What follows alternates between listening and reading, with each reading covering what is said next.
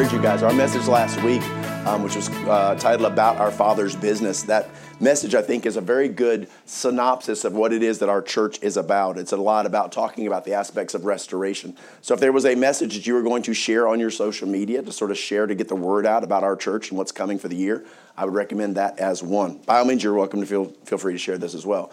Um, but uh, please be mindful of that. To, let's promote and get people in here that, that are broken. This, this world is filled with so many hurting people.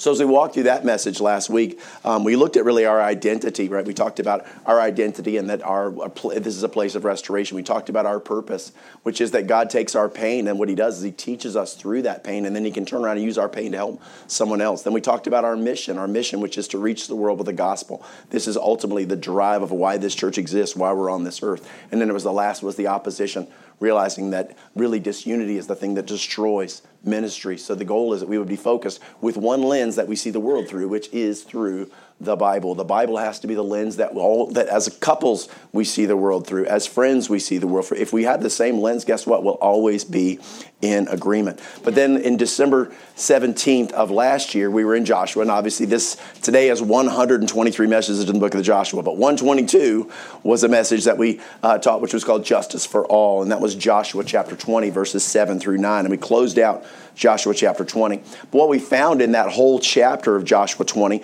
was the fact that God was really showing us something pretty remarkable. He was all about the refuge, the cities of refuge that were to be established for the uh, Israelites in their new land of Canaan. These were the places where if you were uh, guilty of accidentally killing someone, there was you could run there, get refuge until justice was done. But we saw this amazing parallel that was unmistakable as we walked through it. And the unmistakable parallel was the picture of the refuge refuge and the mercy that was offered through the refuge and a picture of the Lord Jesus Christ. They literally work hand in hand, and it was so easy to see and recognize it. But what we saw through that message was overlying, uh, not only for them back then, but for us today, the fact that God has an amazing amount of mercy an amazing amount of love, an amazing amount of grace that He extends not only back then, but in the current world today. So, moving from that message, today we're going to be starting into chapter 21. Now, there's only 24 chapters in the book of Joshua. So, you may think, man, that means we're close. I can't tell you that we're close. We might be close. I don't really know yet. Uh, I was breaking up chapter 21, and I think I've got seven messages out of 21 alone. Um, so we'll see where it all ends up. But you know, God may consolidate some of that stuff. Um, but what we're going to be doing today is really walking through the distribution of the cities. Okay, this is where the cities are going to be given out to the Levitical priests. These were men that were set aside that would be the uh, the emissaries of God, the representatives of God on the earth. They would be the ministers of the people. And what we saw was this aspect of these cities was the fact that they would receive them to live in them, but they would not possess them. They would not own them. They were going to be given to them uh, to use, but not to own. And we know that there was a reason why. Why was the purpose? What was the reason? God did not want them to have their focus on physical inheritance. Their heart was to be set on God. God was supposed to be their inheritance. Joshua 12 or Joshua 13, 33 says this. But unto the tribe of Levi, Moses gave not any inheritance. The Lord God of Israel was their inheritance. Notice this the Lord God of Israel was their inheritance. Their inheritance, what they received, was the opportunity to be ministers of the gospel, well, the gospel for them, the good news of that day. But what we see here is the fact that this was their the goal. So, what by not giving them a physical uh, uh, inheritance, it's protecting them from falling in love with possessions. Because guess what? How many people know folks that are in love with their possessions? Who nobody knows, knows somebody who loves their car? Oh my goodness oh, if a bird were to whatever they do on the car and they saw it, boy, they come out there with a diaper and wipe that baby clean, get some spray. Don't lean against their car. Don't right. There's people that are in love with their homes. They're in love with things, right? And possession sometimes can get a hold of our hearts, and it's a danger. And what we see here is that he did not want them to get focused on a material possession that was theirs that would veer them away from their relationship with God, which was to be their main main focus. And that's God's intention for us today as followers that we're not supposed to fall in love with this world. Colossians chapter 3 verse 2 says this, set your affection on things above, not on things of the earth. Like, so the problem is what happens so many times when we do get our, our orientation off of God, we will shift it to the world and we'll start to become envious of people, right? Especially in the culture we live in today with all the Instagrams and the Facebooks and all the stuff that people post. Somebody gets a new car, they get a new whatever, new house. Man, they're just images, images, images. And we're like, oh, wow. And what happens, it can get a hold of our flesh. Yeah. Because guess, we're all prone to it, right? You know, I mean, it can even be as nice as something like a Bible, right? I may have a Bible and it's perfectly good, but boy, I see another Bible and I'm like, dude, that thing is awesome. My Bible works fine, but for whatever reason, guess what? Now I'm like, man, I would love that $200. That's a lot of money for a Bible. But if it's on sale, I'm getting that Bible, right? It's crazy. But what just that's the way we are, right? We're drawn we're drawn to things. So the affection for material possessions can be the undoing of many believers, bringing them to the point where they'll be like Esau, who's willing to literally give up their birthright, sell their birthright to fulfill their fleshly desires, to fulfill their hunger for something of the world. I, I remind us of this simply because I want this inheritance to stay in its proper perspective. Remember, this is a fulfillment of God's promise to his servants. They were not supposed to fall in love with this, it was simply a provision. God promised them if they, if they would dedicate themselves to Him, that He would reward their faithfulness. So, as we look into chapter 21, what we're going to do is we're going to focus our attention on the men that will actually be doing the, the deliberate, or the, the, the, the distribution, is the word I'm looking for. So, these men, as they're doing this, they're going to teach us a lesson on kind of how it is that we should function as well, because they're going to be the representatives of God. And guess what? On this earth, guess what? We are representatives of God. So let's take a look at how they deal with those that have a concern and how they deal with them in a biblical way. And let's learn how we can apply it to ourselves in our message this morning, which is titled Fulfilling God's Promise. Let's pray. Lord, thank you so much for the gift of the time we'll get to spend together today. Lord, I thank you for your word. Uh, thank you, Lord, for your spirit that helps us to discern and understand truth. Thank you, Lord, for the uh, supernatural uh, content of Scripture, Lord, the way we can go from the Old Testament to the New Testament and see the same author at work throughout. God, thank you that it was produced on three different continents by over 40 different authors, Lord, in three different languages over 1,900 years. And Lord, yet we can read it as it all comes from the same person, which it does. It comes from you. So, Lord, I pray for today that you would take a hold of our message. I pray that, Lord, you take a hold of this time we'd spend together. Lord, that we'd set the cares of the world outside. And Lord, I know for me personally, Lord, that I can get in the way. And Lord, I just pray, I'm asking you today, uh, Father, I know you've spoken to me, and I'm asking you to speak through me, Lord, but not uh, that I would speak anything that's of my will, but Lord, that I would just simply uh, give what it is you've given me to give. Lord, thank you so much for the truth of the Word of God. Remove the human element from this message, Lord, please, and speak to our hearts in Jesus' name. Amen. All right, so let's look at our scripture. It's going to be Joshua chapter 21, verses 1 through 3. Verse 1 says, Then came near the heads of the fathers of the Levites unto Eleazar the priest, and unto Joshua the son of Nun, and unto the heads of the fathers of the tribes of the children of Israel. And they spake unto them at Shiloh in the land of Canaan, saying, The Lord commanded by the hand of Moses to give us cities to dwell in, and the suburbs thereof for our cattle. And the children of Israel gave unto the Levites out of their inheritance at the commandment of the Lord these cities and their suburbs. Now, as we consider this distribution that's taking place in these first three verses, like I said, we're going to be focusing our attention on the men that are actually doing the distributing. We're going to pay attention to the way that they do it, the way that they interact with those around them. And this is going to show us how many times we need to handle situations and circumstances. Joshua is an amazing example for us. We see Eleazar there as well, as well as those other tribal leaders. But as we look at them today, what we're going to see is four different traits that are going to be revealed to us in the way they interact. We're going to see, first of all, that they're approachable. We'll see, second of all, that they are receptive. We'll see then that they are humble, and we'll see lastly that they are responsive. So let me show you what I mean as we dig into this and start to look at what's going on. What we'll notice right away is there's an existing culture in this uh, between the leaders, the decision makers, and those that have a concern. Verse one says this: Kin then came near the heads of the fathers of the Levites unto Eleazar the priest and unto Joshua the son of Nun and unto the heads of the fathers of the tribes of the children of Israel. Keep in mind that Eleazar is the high priest. He is the top dog when it comes to the spiritual leaders in Israel. Then we look at Joshua, handpicked by God to be the political and military leader. He literally takes orders directly from the Lord himself. And then you have these tribal fathers. These are men that would be the political, military leaders that answer directly to Joshua. So these are the decision makers. These are the folks that have the greatest level of authority in this entire people group, in and amongst the Israelites. And what we see, and yet, even though that's where they are, and this is the responsibility that they have and the position they have, we see that they make themselves available. Mm-hmm. Notice what it says then came near the heads of the fathers of the Levites. So they came near, revealing to us that God's representatives should be approachable. Now, in this instance, we can see that there is no separation between those that are in the leadership role and the people. The verse says that they came, they came near. They weren't yelling from a distance. They weren't uh, sending a carrier pigeon. They weren't whispering in someone's ear and sending a messenger. They weren't folding a note into a paper airplane and going, hey, Josh, trying to shoot it to him. No, we see that they come near. They speak right to them directly, delivering their message uh, directly to him. And what we see Joshua, who's a picture of Christ. Remember, Joshua is the Hebrew rendering of the name Jesus. It literally is the same name. And so here, Joshua is a picture. We see him as a representation of Christ in the way that he interacts and the things that he that he does. And what we find is the fact that he interacts with these individuals, these priests, personally, right?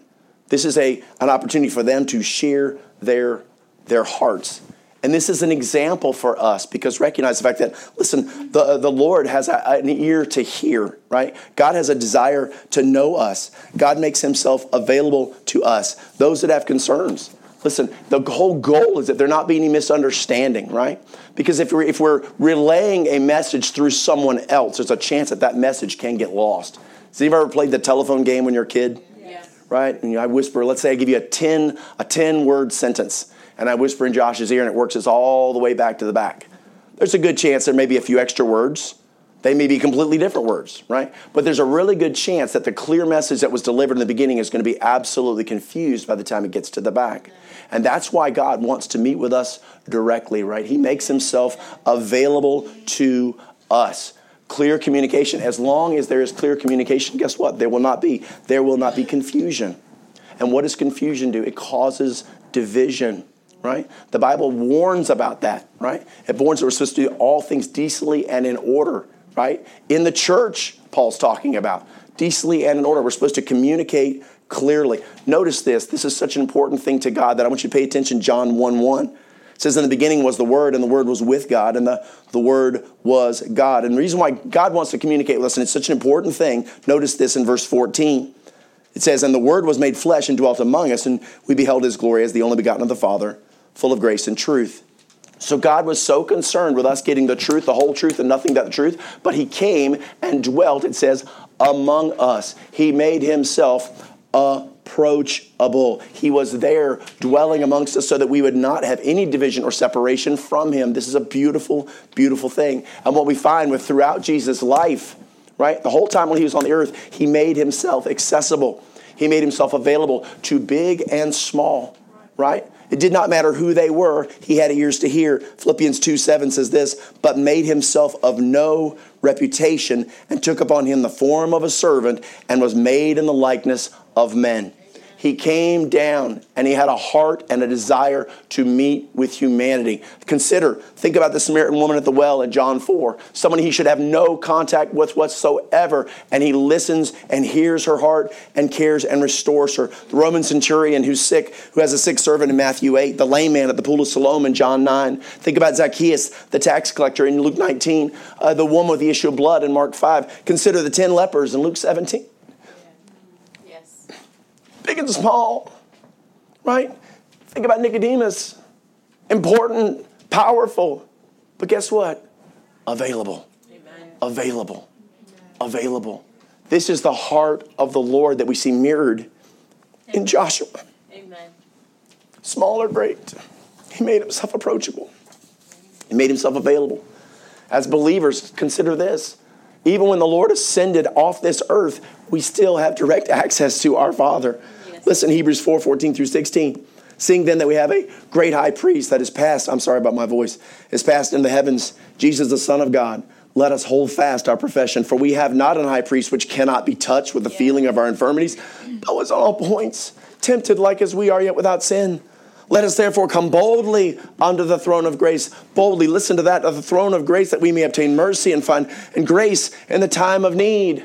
There was a time where there was a veil of separation that divided men from God, and there was a high priest that one time a year could cross through and make an atoning sacrifice for mankind.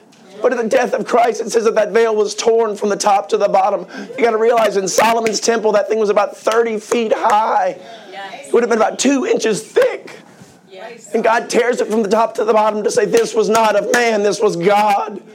And that veil that's been between us for all this time, Jesus has just set it to be done. Yes. There is no veil anymore now. We have one mediator between us and God, the man, Christ Jesus. Yes. Praise the Lord. Thank you, Lord. And how many of us have gone to that throne of grace in times of need? Yes. How many have found the mercy of God at the throne? How many have come broken and seen God lift us up and restore us? Praise the Lord. Not only does God know what we're going through, but He cares about us while we're going through it. 1 Peter 5, verses 6 through 10 says, Humble yourselves, therefore, under the mighty hand of God, that He may exalt you. Exalt you means lift you up in due time, casting all your care upon Him, for He careth for you. Listen to that. Be sober, be vigilant. Now, listen to this. He's saying, Listen, I know what you're going through. I'm there with you. You give me your cares, give me your concerns. Don't let it overwhelm you. But be careful, be sober, be vigilant, because your adversary, the devil, is a roaring lion, walketh about, seeking whom he may devour. Whom, listen, resist steadfast in the faith, knowing that the same afflictions are accomplished in your brethren that are in the world. Everybody's dealing with the same enemy, they're all facing the same adversities. But the God of all grace, who hath called us, unto his eternal glory for Christ by Christ Jesus. After that, ye have suffered a while. Notice we all talk about this all the time. God doesn't waste pain. Right. right. We go through adversities and there's a purpose to it. There's a challenge that'll come in your life and you may hate it, but one day you will thank God for it because it'll become a tool to minister to someone else. A shift in perspective. It's beautiful. But what we see here is the fact that, listen, he says this after they have suffered a while, then what happens? Make you perfect. Perfect in your King James Bible means mature developed, establish, strengthen, and settle you. Amen. When you're settled, guess what you are? You are at rest. Yes. You are at peace. God says, I'll bring you through tribulation, but on the other end of that, if you walk with me, I'll bring you to a point of rest and peace. Praise God. Look at what verse 9 says resist, steadfast in the faith, resist. That word right there makes you automatically, if you know the Bible, makes you automatically jump to another place where God uses the same word dealing with the same issue in James 4. James 4, verses 7 through 10. Submit yourselves therefore to God. Resist the devil, and he will flee from you. Draw nigh to God, and he will draw nigh to you. What is this telling us? This is telling us that, listen, we need to get let go of the world and the issues that have got a hold of our hearts. And he's saying, listen, don't allow these things to pull you away from me, because guess what? Your emotions, they will pull you away from me. Yeah. Don't allow your emotions to have control. Trust in me. Trust in my word. Trust in what I promised you that I will do. Draw nigh to me, and he will draw nigh to you. Cleanse your hands, ye sinners, and purify your hearts, ye double minded. These are people that are holding on to the world and are trying to hold on to God. Right. Be afflicted and mourn and weep. Let your laughter be turned to mourning and joy to heaviness. And we go, why would my laughter be turned to, to mourning? Why would that happen? Because what he's telling us is listen, the things that you used to think prior to salvation, the stuff that used to be enjoyable to you, the things that you used to, to hear or say or listen to, those things that prior to salvation, when you had a worldly view and you were lost, they were funny and they were enjoyable. But boy, once you received Christ, that laughter turns to mourning. You know what? How did I ever think that was funny? How could I listen to something like that and ever have thought that was something that was good? This is destructive. And now, with eyes from God, man, I see it differently. And I praise the Lord for that. Listen, it says, um, be afflicted and mourn and weep. Let your laughter be turned to mourning and your joy to heaviness. Humble yourselves in the sight of the Lord, and he shall lift you up, right? Exalt you. He will lift you up. So we see two different references telling us the same thing, pointing to the same issue. This is someone dealing with a satanic impact in their life. I'm not telling you that this is some demonic thing that's going to show up in the night and scare you, but I can tell you it can be your spouse, it can be your kids, it can be a situation at work. There are things that are working in our lives that evil is trying to influence. When Jesus confronts Peter and says, Get thee behind me, Satan, Peter is not Satan, but he's got an influence working behind him, and Jesus is speaking to that influence. And so, what we have to realize the fact that we have a demonic force. A, a, a uh, we wrestle not against flesh and blood, against against principalities, against powers, against spiritual wickedness in high places. So there's a spiritual war. But the weapons of our warfare are not carnal, but they are spiritual, to pulling down strongholds. Yes. And what we find in this passage is it tells us clearly what are we to do? We're supposed to humble ourselves before God. Humble ourselves. God, you know what? I don't have all the answers. I need you. I, I, need, I need you to show me. He says, submit to God. Submit. What does it mean to submit? Submit says, look, I took I no longer want authority in my life. Right. I give over my authority to you. Amen. You be the guide yes. of my life. Then it simply says resist. It doesn't say fight. Just resist the devil. Yeah. And the Bible tells us in Ephesians, it says, don't give place to the devil. Right. Don't give place, meaning that we have the authority whether or not we let him in or not. So listen, man, if you want to keep him locked out, stay submitted, stay humble to God. Submit yourself to God. Resist the devil. And what does it say? It says he will deliver us, but not only deliver us, but he will lift us up. He will exalt us. He'll do great and mighty things in and through our lives. He makes himself available and approachable not only to his children in times of need, but to this whole world. This entire broken world, the Lord makes himself accessible, and he made himself accessible on the cross.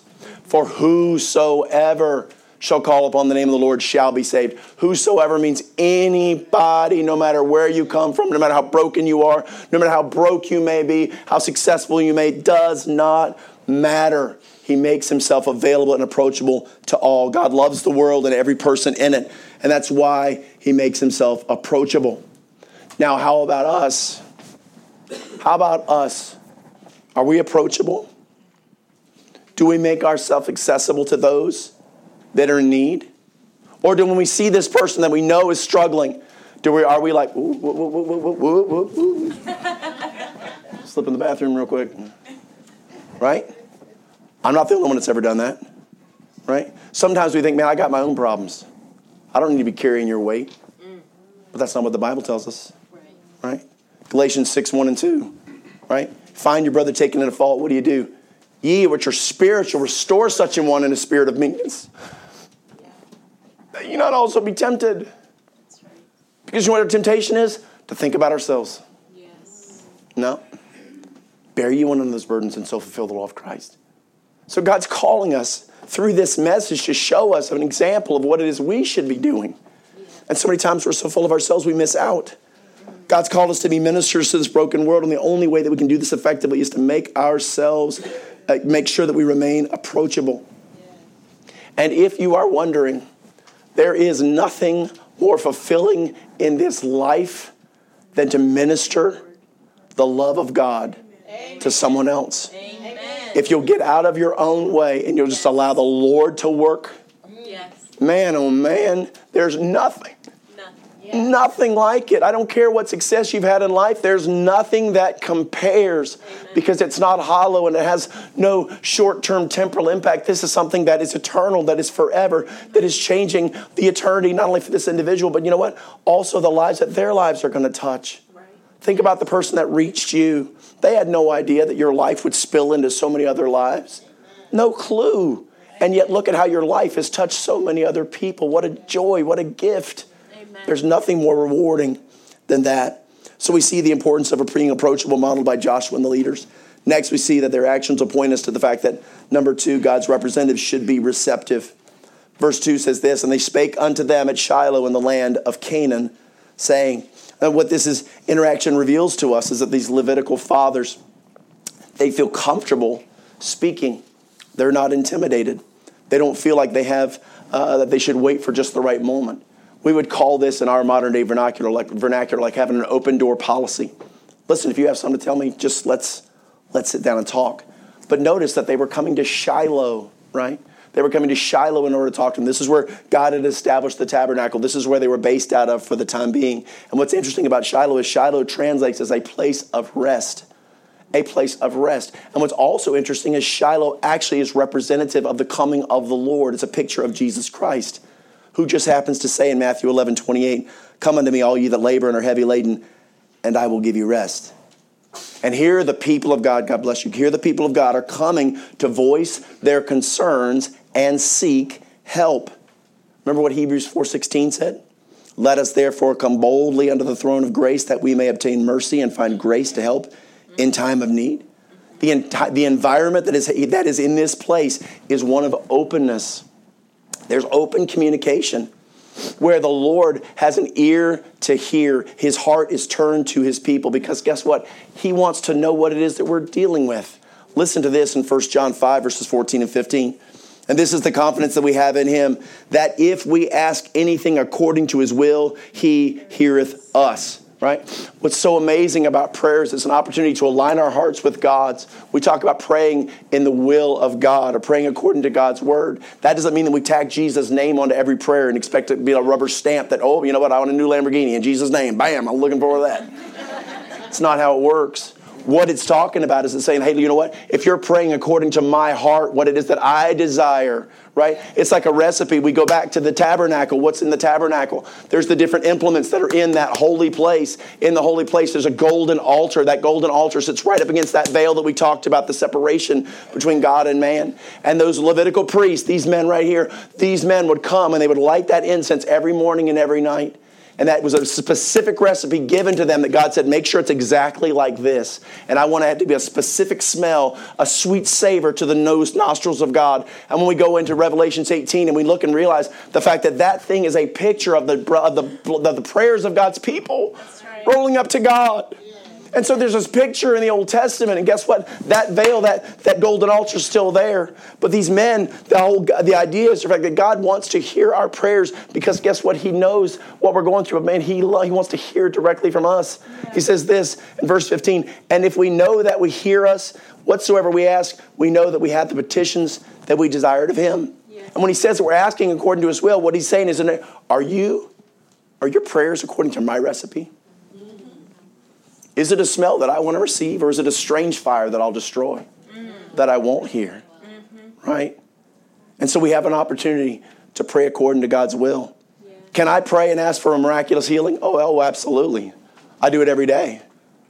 But I also say this Lord, but you know what? I don't know the circumstance and I don't know what's got to happen. Yeah. So, God, I'm, I'm ultimately, I'm, I'm submitting this to you, knowing that, God, you know better than I do. I'm asking you for miraculous healing, God. I'm asking you to do something that's absolutely impossible that would shock the doctors and blow people away for your glory. But God, if that's not your will, ultimately, that's what I'm asking for. God, that your will would be done in this circumstance. So we're praying according to the will of God. That's what he says. And then so that's what he says. And if we know that he hear us, we can know this. Who, whatsoever we ask, we know that we have the petitions that we desire of him. Man, the gift of prayer and it is given to us. It is an opportunity, like I said, to align our hearts with God's heart, to pray according to God's recipe. Remember, our relationship with the Lord is a two way street. It's a, a, mutual relationship, meaning that, that God speaks to us, right? His Spirit gives us guidance and wisdom. He points us into His Word, and He used God's Word, as, as 1 Corinthians chapter, chapter 2, verses 9 through 11 tells us. And it's the Spirit of God that gives us wisdom. The natural man cannot understand the Word of God because he does not have the Spirit of God. And so we have this spirit that guides us and directs us. So here's God speaking to us. Man, it's a beautiful part of our relationship. But prayer is where we get to talk to Him. A one sided relationship is not an effective relationship. If all I do is talk to my wife, and every time she talks, I'm like, da, da, da, da, da, da. and then I'm like, but I want to tell you this, blah, blah, blah, blah, blah, blah, and she just sits there like, mm. and then as she starts talking, I'm like, da, da, da, da, da, I'm good. I, I don't need it. No, I'm good. Just you just need to listen, right? There's people who go, man, I pray every day. I pray every day. Well, how much? What's your time in the Word of God? Well, you know what? I'm not such good at reading, man. I mean, that thing's hard to follow, and blah blah blah blah. Every excuse in the book. Amen. Can I tell you, man? God will use His Spirit to reveal the truth right. to you if you will just simply do what the Bible says. Right? The Bible says, "Study to show thyself approved unto God, a workman that needeth not to be ashamed, rightly dividing the word of truth." That verse tells us that we can wrongly divide the word of God. So we want to make sure that we're allowing the Spirit to guide us and we're using the Word of God to define the Word of God as a self defining, self defining book. So we understand this. We speak to Him through prayers, and then the, prayer is a valuable, rare, and valuable gift that we should absolutely treasure. For you must understand that it is an exclusive gift to God's people. Notice this in John chapter 9, verse 31. He says this Now we know that God heareth not sinners. But if any man be a worshiper of God and doeth his will, him he heareth. And I'm going to get back to that part of the doeth his will in a second. Certainly, this applies to the lost world, right? The only, the only prayer God's required to hear from a lost person is one for salvation when they're calling out to God. But let me tell you that when it comes to us, there's also limitations for us as well, because this verse can apply to a saved person as well. Notice what it says in 1 Peter chapter 3, verse 7. It says, likewise, ye husbands, dwell with them according to knowledge, okay? what it's telling you, husbands, you know your wife better than anybody else. Pay attention. Make sure you learn her, know her, and learn how to love her, right? According to knowledge, not only what you know of her, but then what God's word tells you. Giving honor unto the wife as unto the weaker vessel. This is most definitely not talking about weaker in regards to mental strength, because I can tell you, my wife is a Hercules compared to me. I mean, I'm like, if, if, if our brain power would reveal in size, I'd be like, put me in your pocket, sweetie. I mean, uh, no joke. So this is talking about physical weakness, but it also talks about the fact that women are vulnerable to be tricked, to be lured by distractions, to be lured away by things that are destructive. Where was it? Why did Satan prey upon Eve, right? Because the Bible says that she was beguiled, but Adam sinned. Adam knew what he should not should and should not do. And the Bible says that when she did what she did, he was standing with her. Instead of going, No, baby, don't do it. He let her, he let her do it. And then she said, Here, have a bite too. And he's like, Okay, baby. and we all live to pay the price, right? Yeah. Amazingly.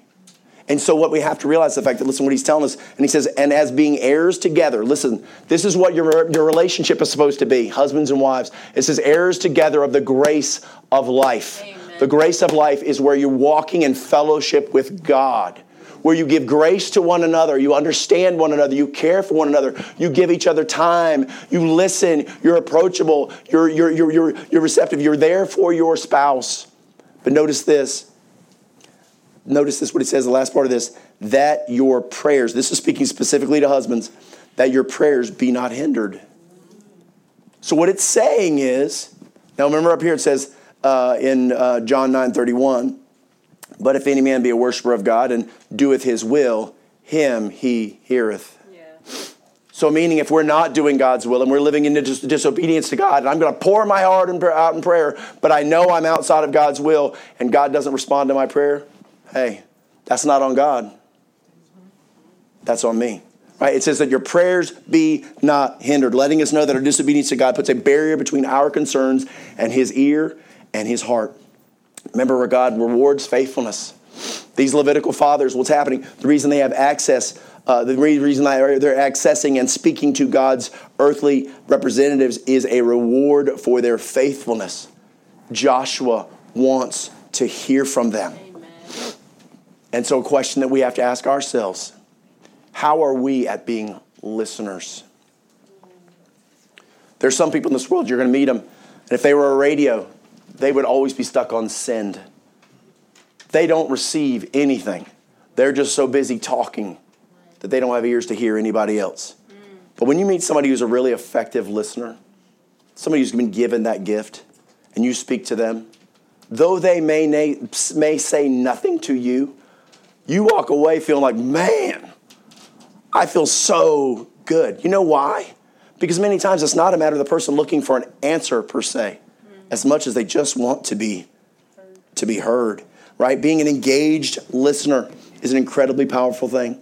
What we need to keep in mind is, is that as christians like joshua we are all representatives of god right? And because of that we need to be willing to listen to the concerns of others now what would i in my role sometimes i think that um, i slip into a, a bible answer guy and like you come to me with a problem, I'm, I'm, I'm verses running through my head. I'm like, oh yeah, just wrap up what you're saying. Go ahead, wrap it up, wrap it up, wrap it up. Here's what you need, bam, right? And that's I'm not saying that Bible's not good. Bible's absolutely good, and we absolutely need it, and we will use because any any wisdom that works is coming from the Word of God. You do not want what I want what I have experienced. You want what God has done through my life. If I'm going to give you any kind of counsel, so it's God's Word that has the power. But again, sometimes it's not what they are looking for. Sometimes people just need someone to listen to them, someone to care enough. Because you know what? So many times people that are carrying around a pain, they just want someone else to recognize that pain. Yeah. Right? Have you ever been, just been broken sometime? And you just need, you know, I wish my grandma was here. I wish my aunt was here. I wish there was somebody that was a good listener in your life. And you're like, man, I just want to be with them right now. Because if anybody else would understand, it would be them. And see, that's our greatest desire as human beings to be understood. Mm-hmm. All of us, we try so hard to make someone else understand what it is that we're saying. Why do children come to us and they say the same thing over and over and over and over again until you turn and acknowledge them?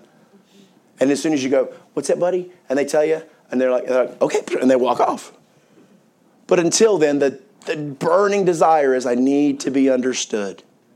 And the beautiful thing that as children of God, we can give that gift to people. Yeah. We can make ourselves approachable and make ourselves receptive to listen to the concerns and cares of people that are struggling. It is an incredibly powerful, powerful gift. Now understand the Lord in his first advent, when he came here, it was all about understanding. So much of it was about understanding our pain, understanding our suffering. Look what it says in Hebrews 4:15. For we have not an high priest which cannot be touched with the feeling of our infirmities, the hardships of being human, but was in all points tempted as like as we are, yet without sin. Jesus knows what it's like to lose. He knows what it's like to be sad. He knows what it's like to be betrayed, lied to. He knows all these things because he experienced it, because he was willing to be there for us. Do we have ears to hear others? Can I tell you we need to? Yes. If we don't, Amen. learning is an active, or, or listening is an active thing. You can consciously listen. You can tell yourself when all that stuff's running through your brain, no, I'm going to be in the moment and I'm going to understand what it is that I'm hearing. And I'm telling you what, that is something that many people in their lives have maybe never even experienced. What a gift. It's what's mirrored for us in Christ. Do we have ears to hear? And so we see Joshua and his leaders displaying for us that God's representatives, which we are, right? We should be approachable and we should be receptive. Then next we'll see that number three, God's representatives should be should be humble. Let me get a sip of water. As he spake unto them at Shiloh in the land of Canaan, saying, The Lord commanded by the hand of Moses to give us cities to dwell in, and the suburbs thereof for our cattle. Notice here that these Levitical priests are telling Joshua, Eleazar, and the other leaders something that they are already very aware of.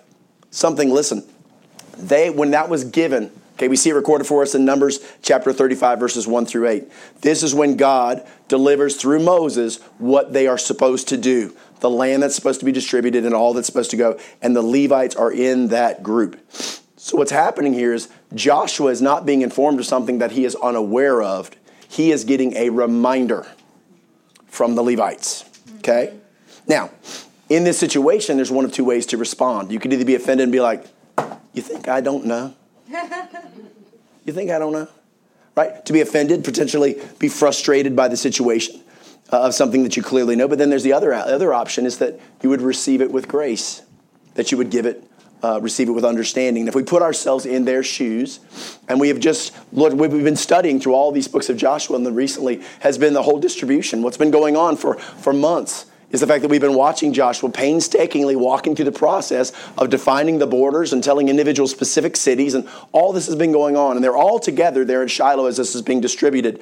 And all these promises were given at the same time, okay? All of this was given at the same time. So as Joshua's more than proven that he knows exactly what it is he's supposed to be doing, and he is currently doing it, the idea of these guys walking up and going, uh, hey, Joshua, just so you know, the Lord commanded by the hand of Moses to give us cities to dwell in, with suburbs thereof for our cattle. Now, in that instance, if you're like I can sometimes be, you might be thinking, okay, you, see what I'm doing? You, you guys see what we've been doing all this time, right? Obviously, I know we're supposed to distribute, and obviously, I know who's supposed to get what. Obviously, and I'm literally currently doing it even as we speak. Do you think I don't know what you're telling me? Right? Now, I may be the only one that might have that kind of response. But listen, I'm just, well, we'd be thankful that I'm not leading the Israelites, let's put it that way. But bottom line is sometimes we're not always so receptive to hear things. And what we see in this, and the reason why, you know why, is pride. Amen. Right? It's pride. You come to me and tell me, I'm going to remind you, and you, you think I don't know? Yeah. What's that? Pride. Pride. Yeah. Insecurity reveals in situations like that. Because, you know, people that are secure, they're not easily offended. And so, what do we see with Joshua? We see that, guess what? He's not offended. He's not put out at all. What we see is him responding with grace. He's willing to meet with these men, listen to their concerns, and humbly receive their reminder. And it's through his meekness and humility in this situation that we see how Joshua is secure in who he is. Joshua knows who he is and he knows what he's supposed to do. He's not threatened, he's not offended by any reminder. Because you know why? Joshua knows that this situation's not about him. That's right. And seeing this is the key. Because when we're selfish, we're very easily offended. Have you ever seen a culture that's more easily offended than what we have right now? Gracious me. Everybody's a house of cards. God, man, don't say anything wrong. Oh, I'm offended. I'm like, well, I didn't even realize I offended you. I'm sorry. Right? And why? Because there's never been a more selfish time than now. But selfless people, you don't offend them. They don't get bent out of shape because they know it's not about them. And that's what's happening here. Joshua knows. Joshua knows this has nothing to do with him and it has everything to do with them. And so, for that purpose, he's like, okay, hey, because you know what they could be saying? Is like what you and I might think. We see a lot of stuff going on. You know what we might think? Don't forget me. Joshua, I know you have a lot going on. And I know that we're not that important, but just please don't forget us. Joshua does men have servants' hearts? People like that, as I said, are not easily offended. And isn't it just fitting that Joshua would respond this way? Because remember, he is a picture of Christ. Matthew 11, 28 through 29 says this Come unto me, all ye that labor and are heavy laden, and I will give you rest. Take my yoke upon you and learn of me, for I am meek, listen, humble, meek, and lowly in heart, and ye shall find rest unto your souls. And so we see this. Joshua and his men have shown us that God's representatives should be approachable, they should be receptive, they should be humble. The final thing they have to teach us is that God's representatives should be responsive. Verse 3 says, And the children of Israel gave unto the Levites out of their inheritance at the commandment of the Lord these cities and their suburbs. And what this verse tells us is that Joshua and his men took action to ensure that the Levites would get exactly what God had promised them. When we go to Joshua 21, verse 41, it tells us that God told them they were going to get 48 cities. And sure enough, Joshua 41 says this uh, all the cities of the Levites with the, within the possession of the children of Israel, they don't own them, but they're, they're in the possession of the children of Israel, were 40 and 8 cities with their suburbs. They got exactly what they were promised. This verse also highlights the unique arrangement that existed between the rest of the Israelites and the Levites. Remember, the Levites were to have no property of their own. Yeah. The Lord was supposed to be their inheritance. They were only supposed to live there. They were owned, as I said, the land was owned by the Israelites. And you know what this is? This is a picture of God's people making provision for those who minister unto them. How does our church function? Through tithes and offerings. How do we do the work that we do for missions? Tithes and offerings. We function because guess what? The Israelites gave and the ministers received, and they were able to function as a ministering uh, body. And I, and I, I, I can only say wonderful things about this church as being givers, as being faithful tithers, as being people that give above and beyond. I just am I'm so, so thankful for the heart of this church. Um, thank you again for that heart that you have. And so this tells us not only that Joshua and his team of leaders were responsive, but that all of Israel was as well. So this was not just the leadership, but the people responded because they understand it said that the Israelites gave that land. And so what we see is the, the body fulfilling a need. We see the body being responsive. And you know what's so beautiful is the fact that as a church, as Hope Baptist Church, when people come and there's a legitimate need and we know it's, it's real, you know what? we should absolutely help. If we have the ability to help, we want to help people. And what's so cool is like right before Christmas, literally, what, four days before Christmas, I got a random phone call from a phone number I did not recognize. And this lady said, Hey, you know what? This is my situation. I'm a single mom. I've got three kids, really struggling. I've lost some family around Christmas. I'm just really broken and I'm, I'm having a hard time and I, I need some help getting some gifts for my kids. And I was like, Okay, let me let me give you a call back. And my wife went and sent out the, the text you guys get that say it's for me. It ain't for me. And my wife sends it to you. Just has my name on it.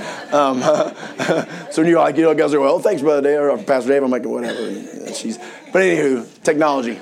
Um, so she sent out a thing saying, hey guys, guess what? There's a need. And man, like within minutes, people started just boom, boom, boom. People are coming by the house dropping off cash. What can I do? What can I do? What can I do? What can I do? And man, it was so cool because we were to go go buy some brand new bicycles and all kinds of awesome gifts. And Corey and I went, and, and, the people at Walmart were amazing, and they got in and they were giving us discounts, and it was just awesome. And we had gift cards and for food and all kinds of stuff like that. And my wife got on Christmas Eve, we got to go to their home and deliver those presents, and it was so incredible. We got to give them assurance of our salvation, share the gospel with the people in the community. It was awesome. But it was like, you know what? It's just the heart of the heart of this church. And I'm so thankful for that. You know, yes, we restore people spiritually, but you know what? Sometimes physically we need to restore people. We just need to help them with their needs. The fact that we did the, you know, the, the drive this year for the homeless, and man, you guys paid up more than for enough for over 250 people we had come in. So praise God for that. And I appreciate just the fact that you guys are always looking for someone in need. And, you know, I get calls from people and they're like, hey, there's a need here, there's a need there. I'm like, man, praise God. And th- thank God that we have the finances that we do to be able to help people that we have been able to help. So it's just been, it's been amazing. So I praise God for you guys. It's important for us to remember as our God, uh, no, I, am going to read you a verse. Uh, this is God's challenge to us in 1 John 3 17. I'm almost done. And 18. It says, But whoso hath this world's good and seeth his brother have need, and shutteth up his bowels of compassion from him, how dwelleth the love of God in him? Verse 18, listen to this challenge. My little children, this is us. Let us not love in word, neither in tongue. So it's one thing to tell people, oh, you know what? Go be filled. God bless. And he says, no, but in deed and in truth. Right? We're supposed to live the gospel. We're supposed to be a restorative place where people that are broken can come hear truth, where they can come and feel loved and accepted instead of judged, right? This is not a place for someone to come here and hear and, you know what, feel like somebody's going to look them up and down. Man, we're all a bunch of broken wrecks, and praise God, we are what we are by the grace of God alone. So none of us has any right to judge anybody. Right. We come here so that we can love on each other and allow God to minister through us. And as God continues to grow our ministry, it's important for us to remember who we are called to be. We are Christians. As Christians, the Bible means we are Christ like. It, it would, be translated as like little Christ. We're supposed to look like Him, not just simply through what we say, not by the way that we look, but the way that we live. By the Bible says they were first called Christians at Antioch. They didn't claim the name, they earned the name because of the consistency of the lives that they led that looked like their Savior. That's what we're supposed to be. And so, as we interact with our community as Christians uh, and with our brothers and sisters in Christ in our homes and in our churches, right? And this is an important thing because understand we're supposed to work together, right? So, if we're going to give grace to anybody, it certainly should be the ones closest to us. Sometimes the people that get the least grace in our homes is our family, amazingly. We'll give all the grace in the world to somebody in a line at Walmart, but then at home, we'll cut somebody's head off ridiculous. The ones who deserve it, man, they're the ones that God's given us to live with and to, to live among and to invest to. And so we need to be mindful in all these interactions that we're to be approachable, receptive, humble, and responsive. Because listen, it's going to take all of these if we're going to reach the hurting and the broken of this world with the healing message of Jesus Christ. Listen, you must you must control this flesh. The Bible says, Walk in the Spirit, and ye shall not fulfill the lust of the flesh. If you are struggling with your flesh right now, if you're battling with your emotions, just come to you. What does it? Bible says, Submit yourself, therefore, to God. Resist the devil, and he will flee from you. Humble yourselves before the mighty hand of God, that he may lift you up. We will not get victory through our own efforts. We will not get victory through controlling ourselves or controlling our emotions, we will get victory when we learn how to surrender control to God and let His Spirit work through us and we deny ourselves, take up our cross, and follow the Lord. Yes. Let's pray. Amen. Thank you, Lord, for today. Thank you, Father, for the Word of God. Thank you, Lord, for the truths that you've revealed to us. And Lord, I just thank you so much for uh, the way that you see us Lord, in our messes and in our in our brokenness, God, you see us for who we can become. And Lord, thank you so much for that. I thank you for this body. I thank you for the believers here, Lord, that have given their hearts and lives to you. Lord, I thank you for the opportunity we've had to minister to others. And Lord, I pray that you continue to help us, uh, Lord, to continue to do so as we move forward as a ministry. And Lord, I do pray for them, each one, uh, because the enemy is, is absolutely, um, without doubt, always on the hunt. And Lord, I pray that you'd help us to be sober and to be vigilant, that we would recognize him, that he is look, seeking as a roaring lion, seeking whom he may devour. God, help us to be submitted to you. Lord, help us to walk in the Spirit that we would not fulfill the lust of the flesh. And Lord, for that, maybe one here, or maybe somebody listening to this recorded or watching this online who says, I don't know that I'm saved. Listen, 22 years ago, I did not know. 22 years ago, I'd never been raised in church. I didn't know anything about God. And somebody asked me if I were to die today, if this is your last day, are you sure you'd go to heaven? And I said, I hope so. And that's a really terrible answer. The good news is that God loves us and He loves you right where you are. The Bible says, No man cometh to me, but the Father draw him. And so if you feel God's drawing on your heart right now, you're listening to this in headphones and you're hearing this, and God's drawing your heart, and you know you don't know Him personally. You know of Him, you might believe in Him, but He is not your Savior. You have an opportunity to rectify that today. He is ready and willing to receive you. He's done all the work on the cross. He died for the sake of mankind so that, so that anyone, the Bible says, whosoever shall call upon the name of the Lord shall be saved. For God so loved the world that he gave his only begotten Son right? That whosoever believed in him should not perish but have everlasting life. He loves us right where we are. And if you feel his draw, all you have to do is respond. There's no magic prayer and there's no ceremony involved. It's just a matter of your heart reaching out to a loving God. If he's drawing you, all you have to do is surrender to that call. So, with their heads bowed and eyes closed, if you want to receive Christ, I'm going to lead you in a prayer, but again, it's not the words. If they're just words to you, please do not say them. But if your heart is, is longing for God, He's longing for you. So their heads bowed and eyes closed. Repeat after me in your heart and mind if you want to receive Him. Dear Lord, I know that I'm a sinner. I have absolutely no doubt. But at the same time, I also understand that you love me in spite of myself. And by your grace, I come. And Lord, I ask you to come into my heart. I ask you to forgive me of my sins. And I ask you to give me a home in heaven. Lord, I surrender my life. I surrender my future. And I'm asking you to work through my life to help someone else. Lord, I'll see you in heaven one day. For it's in Jesus' name I pray and give thanks. Amen.